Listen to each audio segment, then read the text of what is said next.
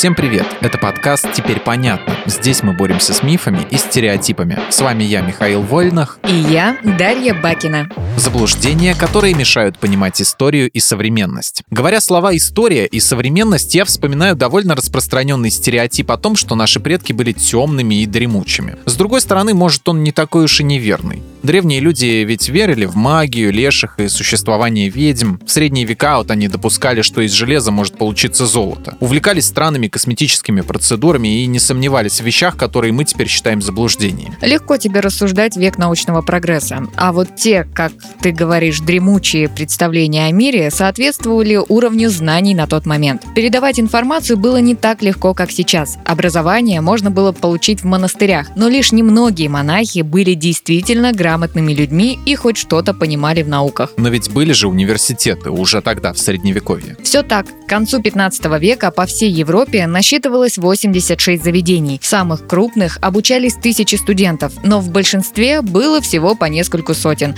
а то и десятков человек.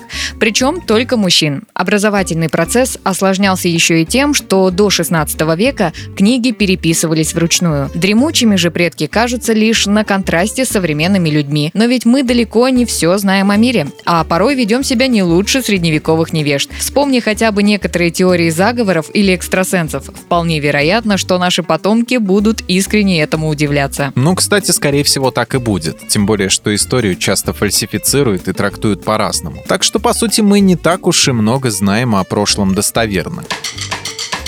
Это миф. Миш, установить достоверность большинства событий все же реально. Например, несмотря на попытки средневековых летописцев обелить князей, которым они служили, и очернить их противников, у нас еще есть возможность узнать правду. Для этого приходится исследовать дополнительные источники информации, сравнивать описание событий у разных авторов, искать археологические доказательства. Так, давай конкретнее. Долгое время историки не верили в существование Трои и считали ее легендой. В конце 1860 70-х годов Генрих Шлиман провел раскопки и нашел древний город.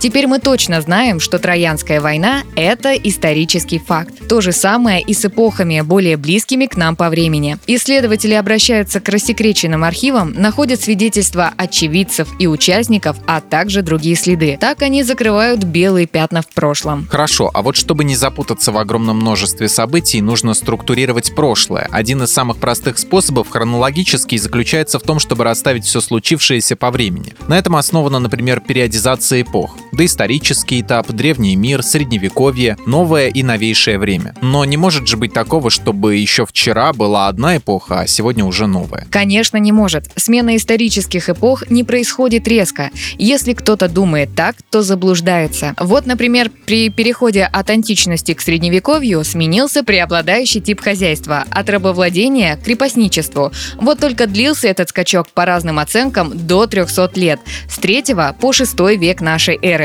Даже учитывая это, четких рамок поздней античности и раннего средневековья найти не получится. Где-то изменения наступали быстрее, где-то медленнее, а использовать такую периодизацию в отношении неевропейской истории вообще не получится. Прогресс в разных частях света шел по-разному. Например, племена майя почти не знали металлов и не использовали колеса, но их культуру с развитой письменностью, архитектурой и астрономией никак нельзя отнести к доисторическому уровню. Короче, границы исторических эпох — это лишь условность. Теперь понятно.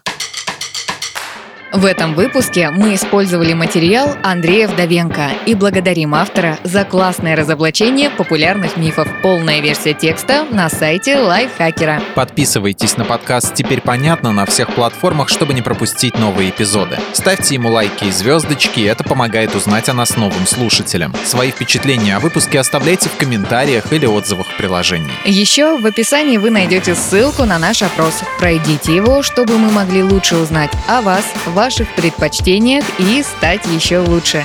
И помните, что новая порция разоблачений уже на подходе.